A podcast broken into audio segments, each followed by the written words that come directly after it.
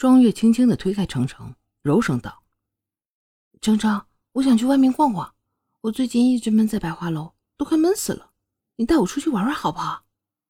看着双月撒娇的小模样，程程怎么忍心拒绝呀？嗨，行，就听你的。不过你还是换身男装吧。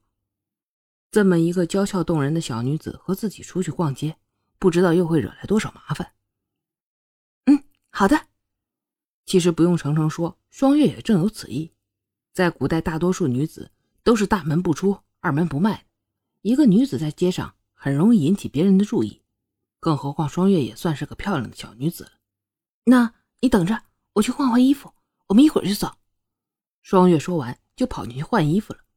程程看着双月欢快的样子，脸上漾起淡淡的笑意。不一会儿，一俊俏小生便跑了出来。程程看着灵动的身影，温柔的一笑：“ 想去哪儿啊？”“嗯，我也不知道，我不常出去。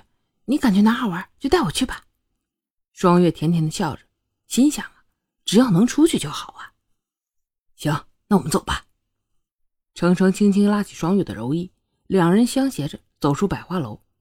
凌风和轩轩都是有官职在身的，所以每天必须上朝。从皇宫出来的时候，已经卯时三刻了。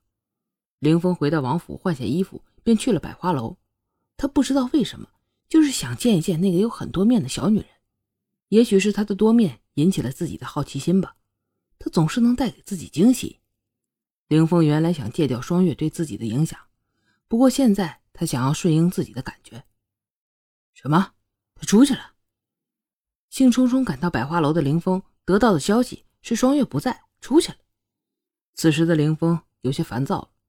昨天明明跟他说了，他今天会来找他，而他今天一大早就出去了，这是个什么意思？哦，他出去了呀，那谢谢你了。轩轩也来找双月了，他刚好遇到一个原来自己在这认识的姑娘，那就问双月的事没想到双月一早就出去了。双月为了让轩轩、凌风知道自己出去的事儿，让杏把自己出去的事儿告诉了百花楼很多人。烦躁的凌风没想到啊，这里竟然能碰到当朝的宰相。轩轩看上去温和儒雅，一身的书卷气，只是林峰知道，他绝对没有表面看上去那么单纯无害。要知道，他可是本朝最年轻的宰相了。朝堂之上，他甚少与人争辩，却总能让皇帝采纳自己的主张。而且在文武百官中人缘最好，几乎也没有什么政敌，而他也没有加入什么党派，不至于让皇帝担心他有异心。他给人的感觉就是与人为善、爱国爱民的简单文官。只是他真的这么简单吗？凌峰很怀疑。不过不管如何，想要成就大事，有他的帮忙，绝对会如虎添翼。凌峰主动走向轩轩，哈，没想到本王与丞相。如此的趣味相投啊！凌峰笑着对轩萱说道：“算是打招呼了。”轩萱没想到凌峰也会在这，微微拱手，简单行了一个礼：“哦，见过七王爷。”这种场合也不方便行什么大礼。哎，这种地方，宗正就不用多礼了。能在这种地方相遇，还真是有趣儿啊！凌风笑着说道：“呃，王爷说笑了。”不过能和王爷相遇，下官深感荣幸。轩萱说着简单的客套话，难得遇到中正，不知道中正愿不愿意本王共酌一杯呢？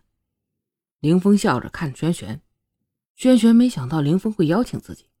虽然此时的凌风含笑，不过朝廷的人谁不知道，七王爷手段冷酷，凡是得罪他的人都没有好下场。何况如今圣上最宠爱他，他位高权重。轩轩也没有理由得罪他。轩轩能感觉到，七王爷并不像表面上看到的，是一个简单恃宠而骄、脾气暴躁的王爷。他绝对不是一个简单被宠坏的小孩，而是一头有野心的狼。轩轩虽然不想靠近他吧，不过也不想得罪，隐藏自己内心的想法，微微一笑，道：“，王爷邀请，荣幸之至啊。”凌风和轩轩走进了包厢，和轩轩联络了一下。为以后的大事做准备，今天也算没有白来。只是双月那丫头竟然敢放自己鸽子，今天就在这等着他，还不信他不回来。反正双月出去了，和七王爷喝一杯，等他回来也不错。轩轩心里想着，一时间二人各怀心事，喝着酒，只是二人都不知道啊，他们的心事都牵着一个人。其实凌峰为了不让自己的皇兄对自己有戒备，平时都表现的只对金钱和美女感兴趣，脾气暴躁，喜欢别人奉承自己，好像也没有什么大脑似的。不过此时因为想要拉拢轩轩，他知道自己这样绝对不能让轩轩站到自己这边，所以他没有像一个阔绰子弟一样，而是认真的和轩轩谈论着对朝廷上政局的一些看法。轩轩虽然早就知道凌风不简单。但是依然没想到他看问题是这么透彻，对他的印象也有了些许的改观。感谢您的收听，支持白鹤，请您动动发财的小手，点一点订阅，您的支持是我更新的动力。点了订阅不迷路，我们下集见。